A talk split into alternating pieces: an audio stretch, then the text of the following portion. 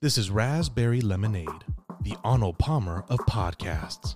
A refreshing dive into the stories of industry professionals, both sweet and sour. And now, your host, Mr. Levi.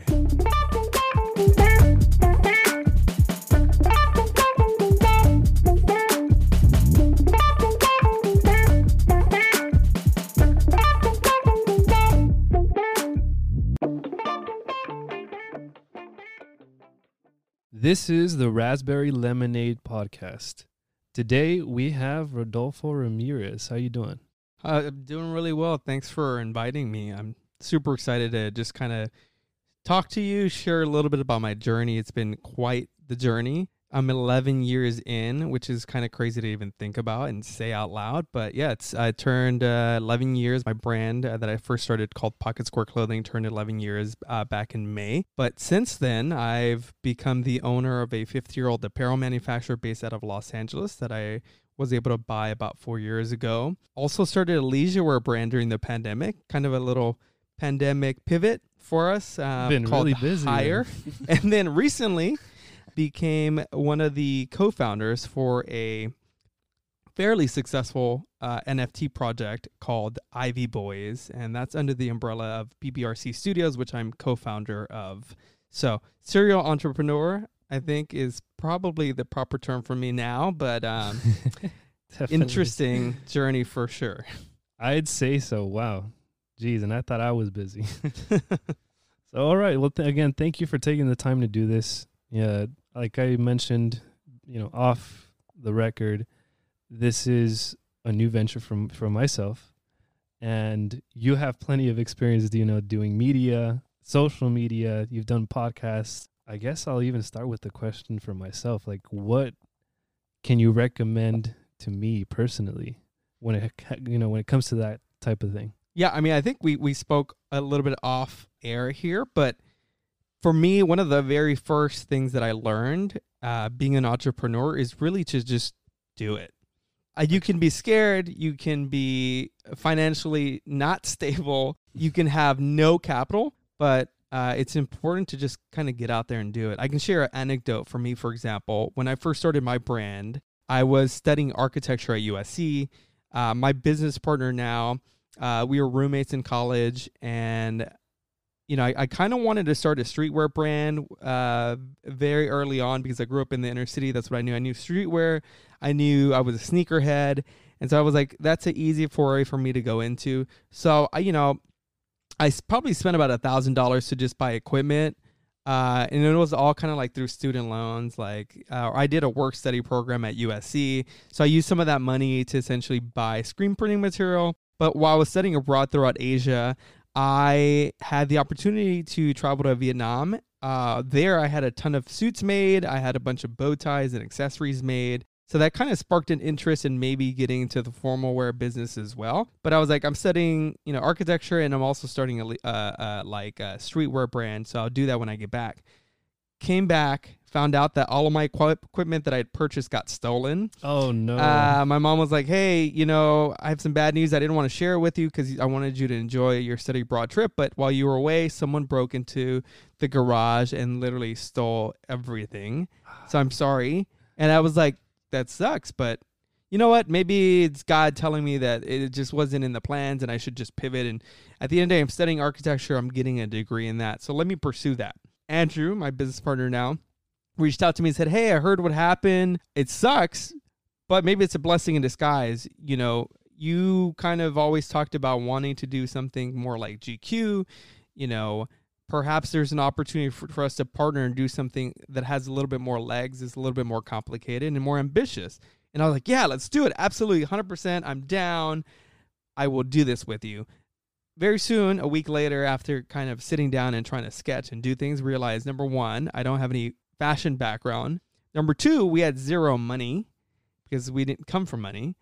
Uh, and number four, we knew nothing about really starting and running a company. So we had to literally learn everything from scratch. So we had to, how are we going to do it's this? like, damn it! Now, but we were like, okay, we're smart. We'll figure it out. Like at the end of the day, you studied architecture, you know about composition design, uh, how things come together.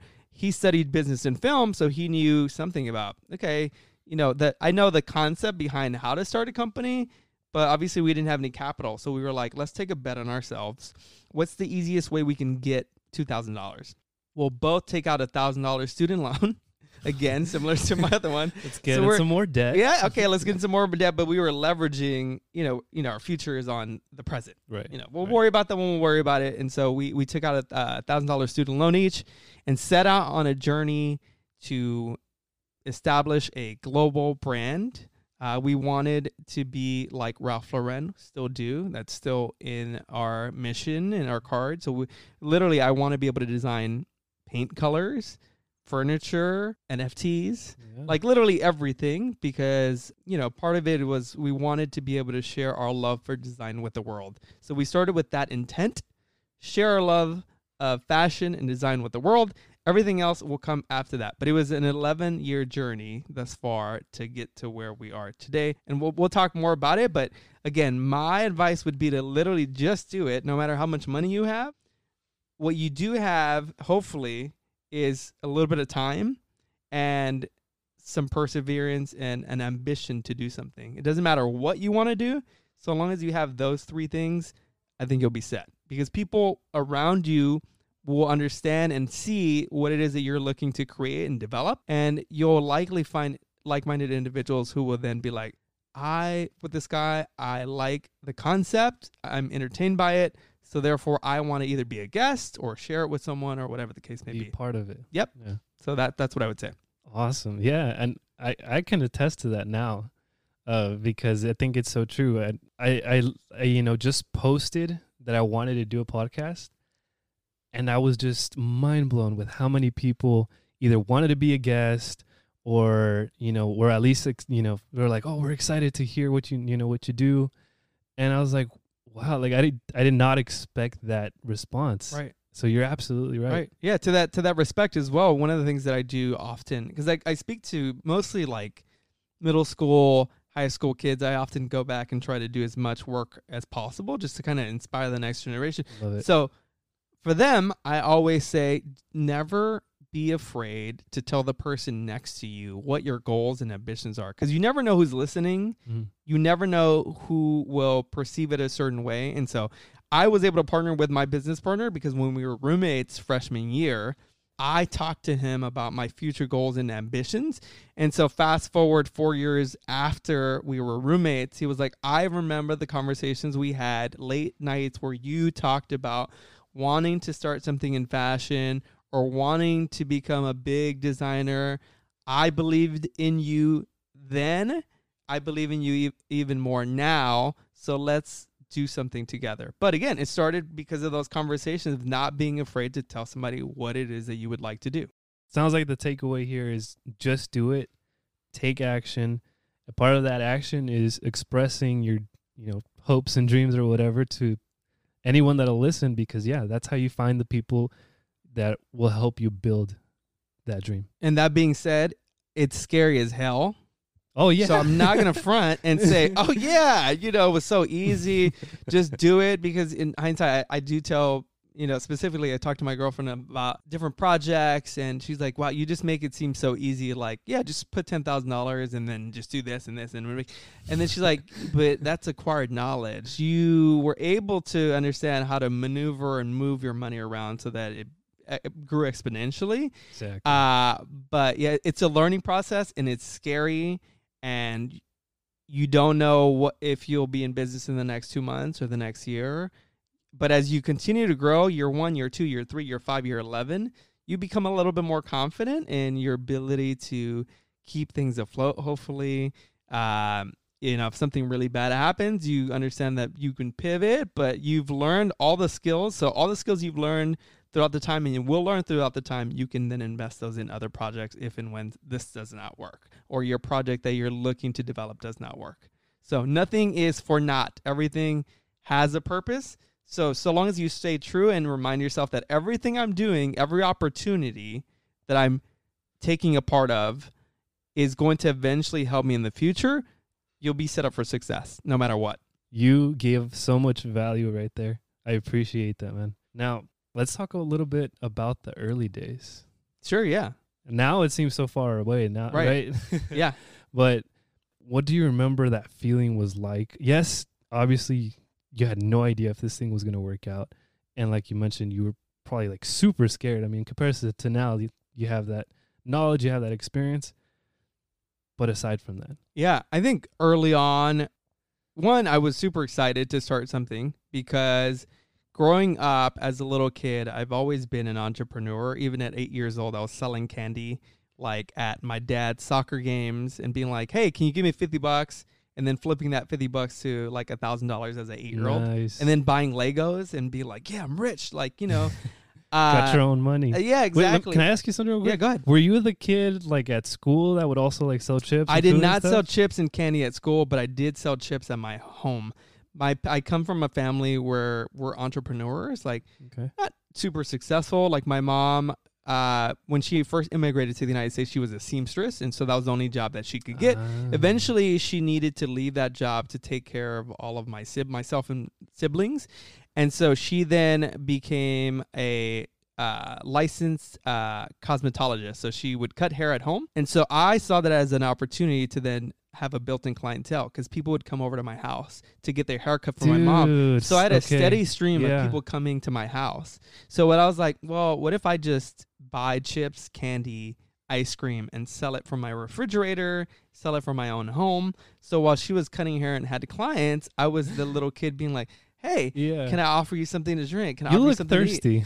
right, exactly. So I was making money at eight years old. I didn't understand the skills that I was learning. Mm-hmm. Uh, and then when I was in college, I kind of forgot that I even had all that inherent stuff that I built from an early age. But so it was scary when I was first starting because I'd kind of just, you know, it's it's hard. It, you you kind of have like a imposter syndrome. I think it's it's natural where everyone's like, well, am I good enough to do this? Like, why should people listen to me or care what I'm looking to do? But also, I knew that all the successful people in the world just literally did something, put one step forward, like jumped off that plane, and then we're like, hopefully I have a parachute. So for me, luckily, the parachute that kind of helped guide me in the right direction was I was like, I'm going to start this fashion label because I think I have a sensibility for like mixing colors, patterns, and prints. But uh, I heavily relied early on on the found knowledge that I I had a light bulb moment. I was like, ah, my mom used to be a seamstress when she immigrated from the uh, from uh, Mexico to the United States. Right. Like, she can surely tell me where to source like fabric and can help me learn how to sew. And so I relied on her for some of those uh, Those type of those skills. Mm-hmm. types of skills. And so Andrew's mom also was a seamstress when she immigrated from China. And so there was already family ties. We didn't Right. realize because we just took it for granted. They were next to us, like growing up. They're our moms, whatever. oh It yeah, doesn't they matter. sew. They do something, but you know, kind of leveraging our backgrounds, upbringings, and being like, hey, there's a wealth of knowledge here that we didn't even realize that people pay a lot of money for. Like people go to manufacturers and pay a ton of money to get stuff made. Yeah. I'm gonna learn from her. I'm gonna take her knowledge because she wanted to be a fashion designer when she was growing up. Oh wow. Just that her mom was like, "Nope, you're one of the oldest of 13 kids. Like, I need you to come home, Mhm. help me take care of all of them because you're gonna be the second parent." Right. So she basically left her dreams of being a fashion designer to then help her mom uh, basically raise 12 other children. Yeah. Uh, she was the oldest, so luckily now she's able to kind of you know live vicariously through me. She works as my production manager at the factory, so she's in awe all the time with all the like you know the places that we saw our stuff in Asia and all over Europe. She's like, oh my god, I never thought I'd be able to do this, but I feel like I'm a part of the process as well. And then she gets super into it where she'll present stuff to me and be like, hey, I designed this. What do you think about it? I'm like, uh, okay, mom, I didn't Like, I ask for you. this, but okay, sure, whatever. Well, I I mean, I'll present it to somebody and see, Yeah. you know, what happens. So she's able to kind of pursue that. So for me, early on, I was like, oh my god, I'm going to rely on her. Now it's it's super crazy to think How about the that. kind of I was able to kind of open up a lot of opportunities for her to be able to express herself, live her dreams through what it is that we're looking to create. But yeah, scary. Didn't know what we were doing, had no money, but we were like, we're going to try to figure it out. And I, I will be, you know, very candid. Like, I was going to quit two months in to like even starting this because that was my next question. Actually. yeah, I did an event uh, in Inglewood, and you know we wanted to start a formal wear business, so we started with just bow ties, and I was like, yeah, bow ties, you know, it's something that not a lot of people wear, but it's different because I don't want to do what everyone else was doing, and like I wanted to create a niche market, and I was like, Smart, at least that will get people's attention. Either they hate it or they love it, but they'll be like, "Oh, interesting bow ties." So I did an event, uh, two day event, and I was, you know, it was a few hundred dollars to do it, and it was for Father's Day weekend. I was like, "We're gonna sell a ton of money. Like this is gonna be our make it moment. Like Mhm. you know, very first event, we're gonna hit it big." I sold maybe three or four items. We ended up losing uh, oh money. Yeah. We didn't break even. We were sunburned. We were exhausted from the two days of working. I looked at Andrew and said, Andrew, I can't do this. Like, we're paying a ton of money to go to USC. Like, it's 50 plus K a year. Like, uh, this is not paying the bills for anybody. We're losing money. That's We're supposed to make money, not lose money. Like, what Right. is this? So I was like, I think I'm done. And he said, give me an opportunity one more shot. Let's give it a shot. Like we haven't we we've barely done one thing. like let's try, do yeah. another thing and see if it works. If it doesn't work, fine. Let's we'll quit. We'll go our respective ways. I'll d- do movie production, you can do architecture. So we did another event, but he did his market research. The first event was kind of Mm. like just throw something out into the world, see what happens, Yeah. and it failed. He was like, I'm gonna do some market research. I heard there, there's an event in LA called the Unique LA. I'm gonna go to it. I'm gonna people watch. I'm gonna talk to the vendors, see if they're selling stuff. He came back and reported was like, holy, sh- people were selling a ton of like stuff. There was a ton of buyers. Like, I think we can sell stuff here. And I was like, how much is it? He's like, well, it's three, it's four hundred bucks to do a table, or uh, seven hundred dollars to do a full booth. And I was like, whew, that's a lot of money. The price Okay. has gone up since then. hasn't Yeah, it? price has gone up since. then. I was like, oh, that's kind of a lot of money. Uh, okay, fine. But if we don't sell any money, we'll be in the hole. You know, four hundred dollars. Fine, let's do it. Let's take a chance. We did it. We ended up selling like twenty five hundred dollars worth of stuff Wow. within, um, you know, that show. And then we got into two stores. Our very second event we did, and I was like, ah, if we do enough of these every single Mm. weekend. For X amount of years, you know, that can equate to hundreds of thousands of dollars a year if we're consistent about it. So that was really my first like a light bulb moment where I was like, okay, this is something we can do if we're persistent about it. But also I need to be open minded that not every event is gonna make us money. Like some events we're gonna lose money, other events we're gonna, you know, maybe make connections. It just so Which- happened that that very first event uh, that I was gonna give up on, I met someone's cousin who I work with now. His name is Rome Castillo. He's a recording artist. He writes for Leon Bridges. nice. He's been very quintessential to the development, our growth. He's kind of been our muse for our brand for the last 11 years, him and Briggs. yeah. Uh, but I met their cousin who introduced me to them from our first event that I thought was a failure, a waste of time, a waste of money. I met them through that. Through so that proved immediately to me that like nothing is a waste of time.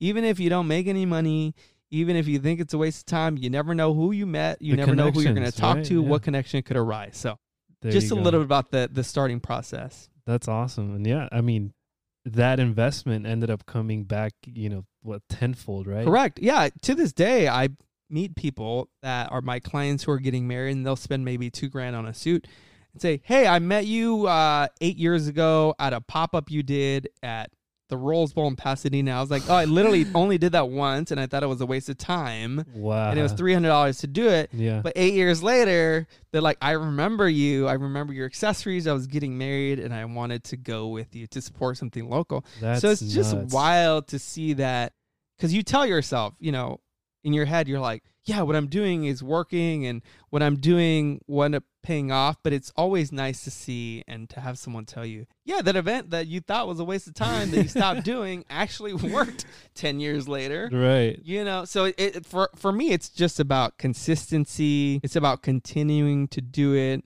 Ninety percent of the work is really just showing up Mm-hmm. ten percent of it is actually being hopefully good at what it is that you do, Yeah. being reliable uh, is a big portion of it, and being consistent with it, what it is that you do, right? So we pride ourselves on our consistency, like on our ability to continue to innovate and pivot, and I think those are all ingredients to becoming successful in whatever field you're in.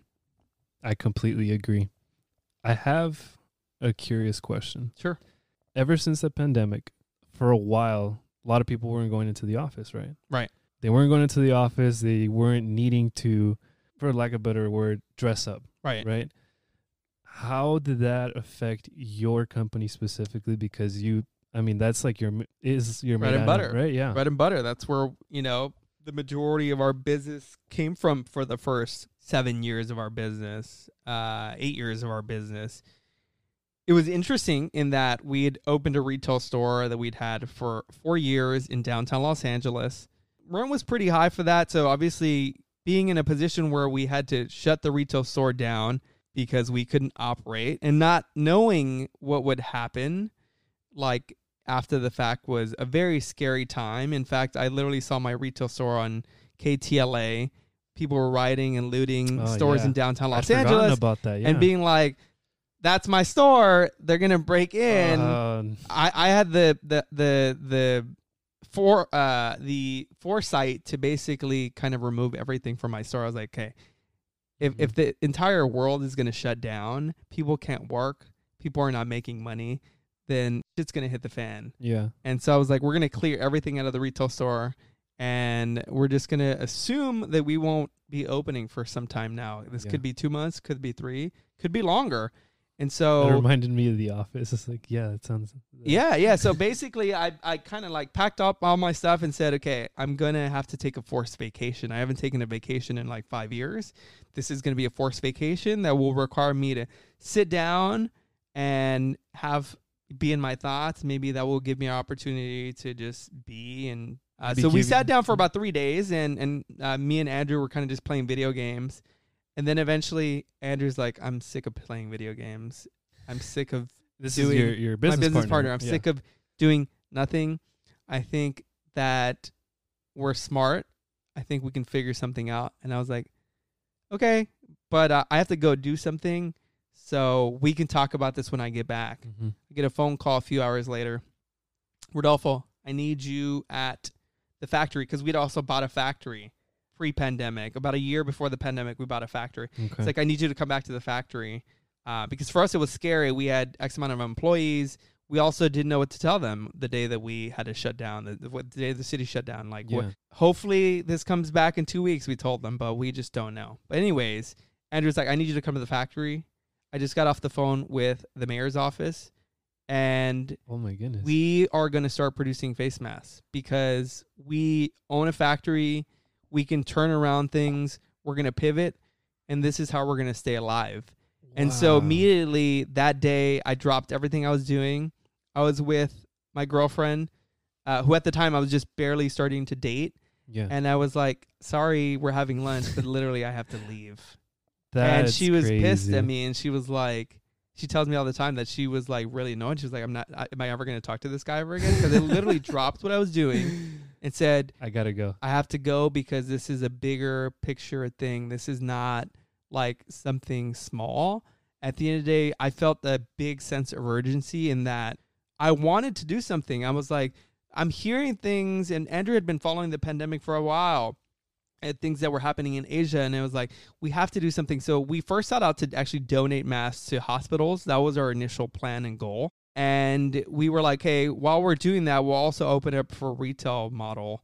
And so the mayor's office came, the health department came, they allowed us to open within, I want to say, a few days of being closed. So all of our employees Wow. came back immediately. But it was a very weird time because we all didn't know what COVID was. We all Yeah. felt like, oh my God, we're all going to die. Yeah. And it was but a the, very scary. the amount time. of pressure that we had on our back was was intense but uh i was getting calls like as soon as we said uh, we did an instagram post saying we were going to start doing face masks and immediately got inundated with thousands of calls thousands of emails people calling me like we need to order 50,000 masks and we need them tomorrow and me being like ah we literally just finished the pattern like we don't have elastic what we have is fabric because we bought a 50 year old factory so luckily it came with 50 years worth of stuff like you know we just didn't have elastic and so we were trying to import that from overseas but who do you call? We literally called hundreds of places. Everyone was closed. The rest of the world was shut down while we were in the back end trying to make things happen. I, it just so happened that the hustler in me was like, somebody has to be selling stuff. So I was driving through the fashion district in downtown Los Angeles Yeah. and I saw some like Mexican dude on the corner. He was slanging elastic. He was his entrepreneurial spirit was there. He's like, yeah. everyone's closed. I think people need to start making face masks. Like, I'm gonna start selling elastic. So I pulled over and was like, Where'd you get that elastic? He's like, How much do you he's like, Yeah, what do you want? Like two yards, three yards? I'm like, How about a hundred thousand yards? and he was like, uh Like I'll see what I can do. uh, I have like three rolls, and I was like, it was kind of like making a drug deal. it was like, take me to your supplier. Like, who is it? Get him on the Uh-huh. phone. Uh, let's let's. I want to make a big deal with you. So he made some phone calls, and the next day, like, I was able to go into a, a big warehouse that had a ton of elastic, but it was that kind of like pivoting, maneuvering, and it was like, Yeah. okay, I'm like street smart as much as I am business smart. Mhm. So I leapt into action, just like Andrew leapt into action and called higher ups at the city. I was like, hey, I need to be on the ground level and try to figure it out. So yeah, we were able to open up. We hired 20 staff members additionally, and we were working literally seven days a week, 16 hour days. So those were very stressful times for me and Andrew because again, we felt like people's lives depended on us. And so that came with a great sense of urgency, a great sense of responsibility. You know, as much as it was great that we were very, you know, it saved us. We were the most profitable that we had ever been in the history of our business. But it also can obviously came with a toll, and that toll for me was like mental, mental drain, and Mhm. and just being wanting to do something to help. And so that's my COVID story in terms of how we pivot, but it came through doing just that. Just do it. yeah. I don't know how the hell to make these masks. I don't know what the procedure is. I don't know what the CDC is requiring. I don't know where to source things. There was a million I don't know questions. But we were like, just do it. Just figure it out. It's not going to be perfect. Iteration one will not be perfect, but we have to do something. It's better than sitting on our hands and not doing anything. So we tweaked the mask a few times while we had launched. So Yeah. we launched for the first people got something. The second batch, like th- two weeks later, got com- something completely different. And three weeks later, when the rest of the world started catching up, and we finally got the proper elastic, then the the model kept changing. But it was our ability to just say we just need to do something now because people cannot wait for this. Yeah. So let's just jump into action. That helped us like get over, you know, the pandemic. And now that things are coming back, now our shooting business is back, our hospitality business, we deal with a lot of hotels and do uniforms and um but we were able to diversify our business and that's what kept us alive and and ultimately made us more successful than we ever had been. Yeah. Uh, so so yeah. so basically from from that experience, you know, in COVID, that's what kind of pushed you guys to di- diversify to and grow the, the diversify, business. do other things because at the time we owned obviously a apparel brand named Pocket Square Clothing, which is mostly formal wear, and then we also bought a manufacturer to keep the manufacturer alive because a year prior we got a phone call saying, "Hey, we're closing in two weeks." And I was like, oh, uh, part of our brand ethos is made in Los Angeles. So I had two weeks to scramble money to figure it out. Like, is this worth it? Is it not worth it? I took on the factory. I bought it because I've kind of twisted Andrew's arm a little bit and I was like, hey, we have to do it. He's like, I don't want to get into the manufacturing business.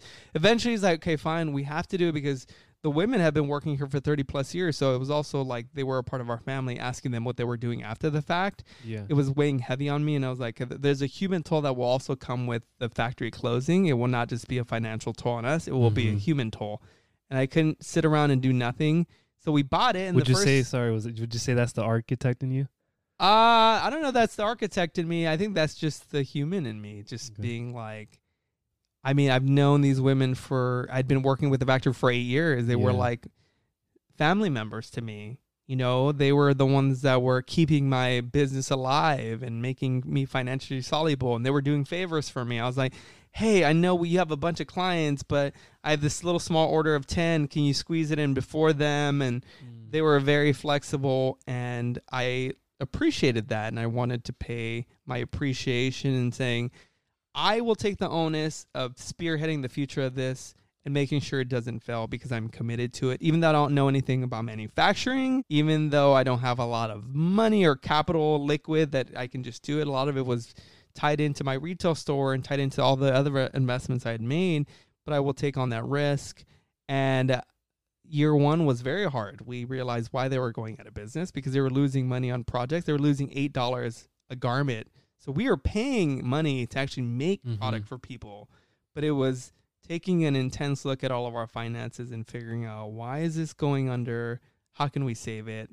And then as things were going well, the pandemic happened, and then we were like, we're screwed. But uh, quick thinking on our feet, and again, our ability and understanding that we just have to do it, and then we'll figure out if it fails and we sell, you know, 200 masks, 300 masks, you know, oh, oh, so be it. I mean, at the end of the day, it's more than just we would have made just doing nothing because we Right. we're not selling any ties, we weren't selling any suits, we weren't doing anything else. That's insane, man. That this all just started with an idea, and then was it your roommate, your college roommate? my, my college roommate. Yeah. Yeah. we were just buddies, homeboys. We were just Yeah. would talk at night, and it was a small conversation, a big dream.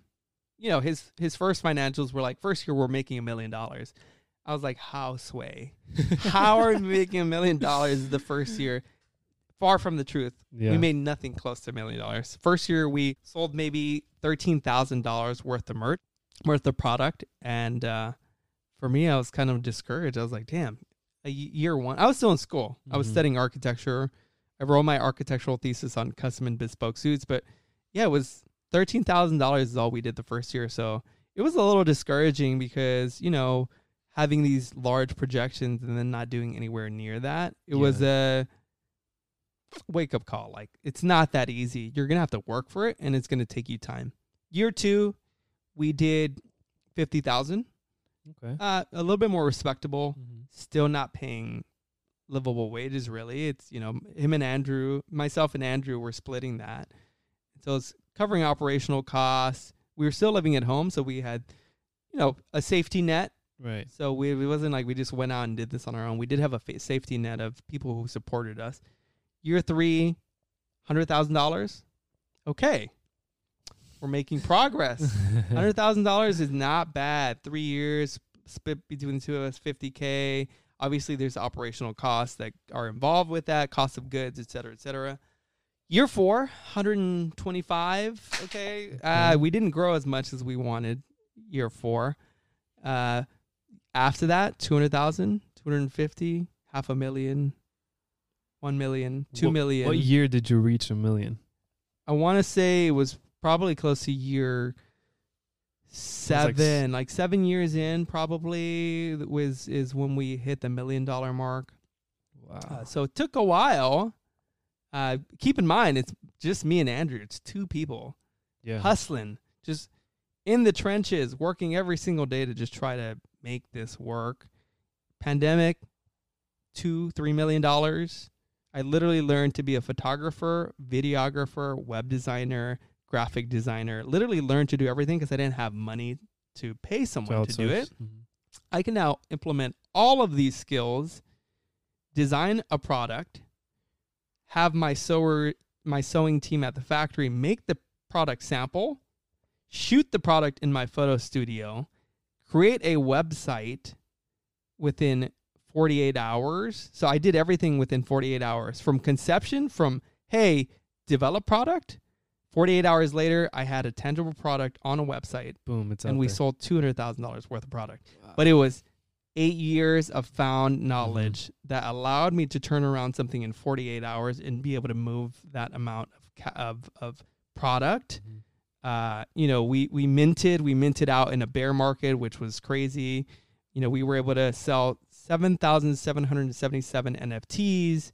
Uh, so that roughly equated to the mint price of 2 point plus 2.5 mil uh, within the first day in terms of Oh the, the pre-mint and then subsequently did a bunch of trade volume uh, after that all because people believed in what it is that we've been creating for 10 years Right, they were like hey right. these guys know what they're doing they're serious about doing it they've been doing it for long enough that we're willing to trust in their ability to take this project, you know, and make it something that's a globally recognized brand. Mhm. The next brand, Hidong and Friends, that we're launching in a few months, we want to position it at like a Hello Kitty. So the next Hello Kitty.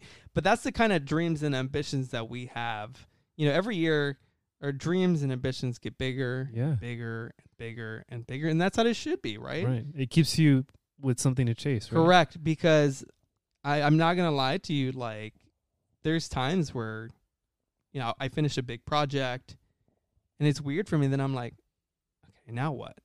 And then sometimes I feel bad for like spending a month or two not worrying about the now what and just being in the moment and being Yeah. like, hey, I've worked so long.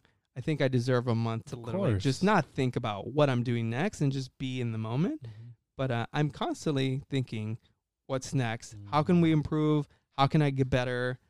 And if you if you have that mentality, it will get you places. Yeah.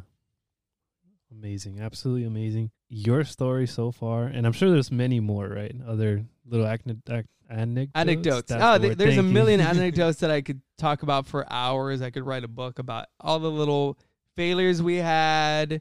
You know, spending, for example, money on a manufacturer overseas in Asia and being scammed out of like two thousand dollars. Not everything makes you money. You do lose money. So Mhm. I'm not gonna sit here and, and say that, you know, everything I've done has always been successful because it hasn't.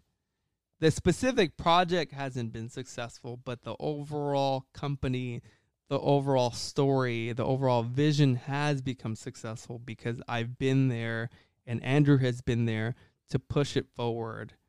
Because we're again we're, this is our livelihood. We love what we do. We're fortunate enough to be able to wake up every day and say i don't work for someone else. I can kind of create my own schedule if i want. Obviously there's you know i have clients that i have to you know adhere to their timelines and stuff like that but uh it's very liberating to be able to just say i get to do what i love Yeah, that must be the be- you know the best feeling out there. I I can't say I, I can relate yet, but you know, every I'm sure everyone that's listening to this podcast right now has started on that journey. Just just the fact that they're listening to this, you know, listening to your story, that proves that they want something like that or some just even if it's not as big, still bigger than what they have right, Right. now, and that's okay. Right. Absolutely. Absolutely. I would say there's nothing wrong with having a fifty thousand dollar a year company. You know, if it's just you by yourself and so long as you're comfortable and it brings joy to you, hell, even if it's ten thousand dollars, it doesn't matter. Yeah. Uh, so long as it brings joy to you, then then that's that's the biggest takeaway that you can have from something. I mean, th- that being said, also just being humble too. I, I think is is very important. Like What does that mean to you? for me being humble uh for me it means just carrying yourself in uh, a humble way like I, I don't need to flaunt you Okay. know I, I don't need to Even if you can. even if i can i don't need to and of course flaunting comes in in different manners because i like dressing well and so for me maybe people would see that th- that's i'm flaunting but i express myself through fashion Yeah. and that's why i i do that i think having hu- a humility to be able to help people like being willing to talk to anyone and everyone and not being like nope don't have the time for you can't Yeah. talk to you obviously as you get busier and busier your your schedule is it's harder to be able to do that Right. but uh, if someone calls me and asks for a favor like say be on a random podcast that be on a random just starting. podcast or hey i have this concept or idea. Can you give me half an hour and an hour of your time? Be more than happy to do it because i want to pay it forward. I understand that for us it was very hard to start because we kept getting a, a door slammed in our faces. It was like nope don't want to carry your product. Nope don't have the time. Can't tell you anything. Uh too busy. Like figure it out. And Mm, I, that that being said, there is value in doing the work yourself. Like you don't go to someone and be like, "How do you do it?" Like I just was in New York and a photographer came up to me, took a picture of me, and he was like, "All right, I took a picture of you." So now I he felt like he owned me or he owned a certain level of my attention and time. mm, He took a picture, asked, took a picture, and he was like, "Hey, I want to ask you a question." He's like, "Are you here for NFT NYC?" Yes, I'm here. I started a project, was fairly successful. Okay, great. uh, what are NFTs and uh, how do I start one? And uh, he literally, That's not how you approach the uh, situation. literally, uh, and then I was like, well, I gave him, you know, 10, 15 minutes of my time. oh, you still gave him time yeah, gave so I him gave your him 15, time. and then he was pushy, he was persistent. Yeah, No, okay, I want to show you a picture. I have this picture. I want to sell it for a million dollars. How do I do Mm. that? Mm, And it's just Gotcha, like I don't have all the answers for you. Like Right. that's learn knowledge that you have to discover for yourself. Like I Mhm. can't put a value on your art. You can put a value on your art, but that doesn't mean somebody's going to pay a million dollars for this picture. yeah.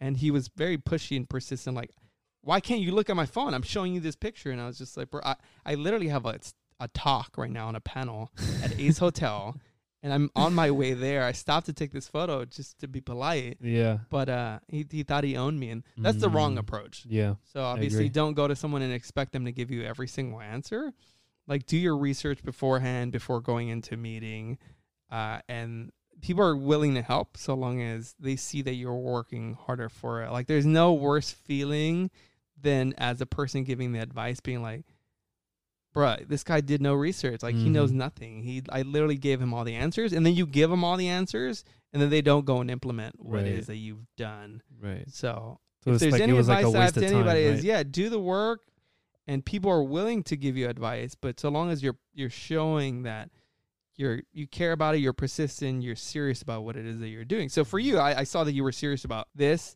You've you know clearly wanted to start a, a network business, and I've kind of gave you a little bit of advice here and there about how you might be able to position yourself and do something within the space. So I appreciate Which the is an- hustle. Sorry, that's actually another conversation because I think I'm gonna have to put that venture on hold for now. But yeah, Fair. But I saw the hustle. Yeah, I saw the hustle. And so I appreciate that. I appreciate your willingness to ask questions, but also put your money where your mouth is to Mhm. say, I'm going to take a risk and do this. And if it works, great. And if it doesn't, fine. I will pivot. I'll learn from it and move forward. And so long as people see you doing that, they will be very willing to lend a helping hand and humble themselves Mm. to not be like, hey, I'm the, you know, I've been doing this for 11 years. I'm an OG yeah, you know, I've made so much money or whatever the case may be. I don't have the time or day to talk to anybody about it. mm-hmm. So that's what I say when I say humble Being humble, yourself okay. to going back to where I came from the hood. yeah, I was didn't come from money. Came from immigrant parents who struggled and worked their way up to make a little bit of money to be able to buy a few homes, uh, to be able to leave something for us. But yeah, just work hard, stay humble, and I think things will pan out for you. awesome, awesome. I have one last question. Sure. Has nothing to do with anything we just talked about, but I want to end these podcasts like on a hopefully a high note. I say hopefully because here's the question: What song currently is your like your life soundtrack? Oh, that's such a hard question. It's a fully loaded question because I don't want somebody to go in, in, in and be like, okay, I'm going to listen to every lyric, right, and like no, so the- dissect every- it, right? dissect it, and understand, wait, why is this his favorite song? and then, ah, now that I think about it, it is a pretty hard. it's a hard yeah. question. It's a hard question. I, I don't know that I have a, a soundtrack to my life, honestly, if I can be completely candid. Okay, let's uh, narrow it down to a certain vibe. How about that? Certain vibe. Yeah.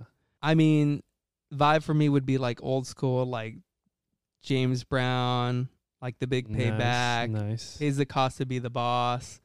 Maybe that's it. Pays the cost to be the boss. There like at the end of the day, being the boss does come with its bruises and comes with its cuts. And again, it's a twenty four seven job. If you do what you do, what you love doing, like it's hopefully it shouldn't feel like work. At least most of the time.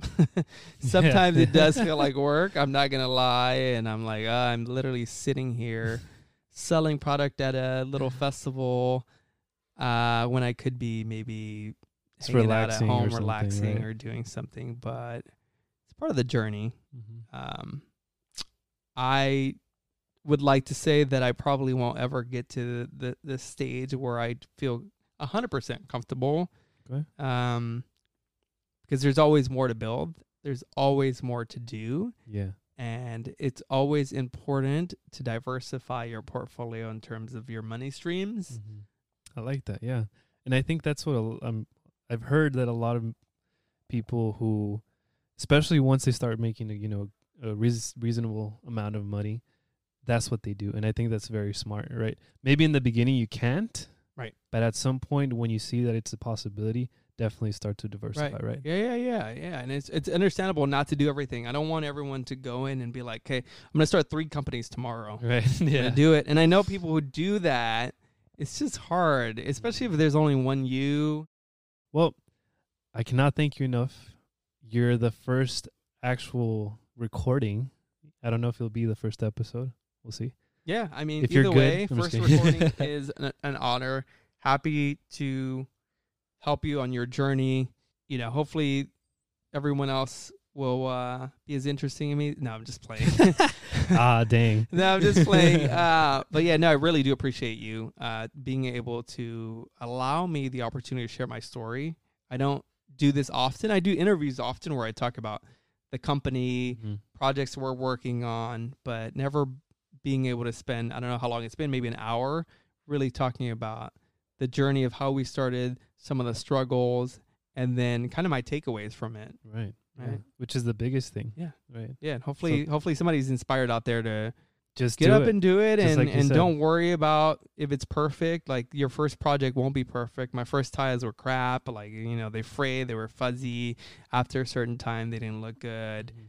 But it was learned, and the understanding that you know, I told my clients this isn't perfect, but it's our first thing that we're doing, and people really appreciated the Yeah. transparency. They appreciated the willingness to experiment with materials that were unorthodox Yeah. that uh, really got their attention. So again, just just get out there, do it, experiment, fail, succeed, find your Fail successfully. yeah, find find find your niche, and then and then uh, you'll find success that way. But thanks so much, man.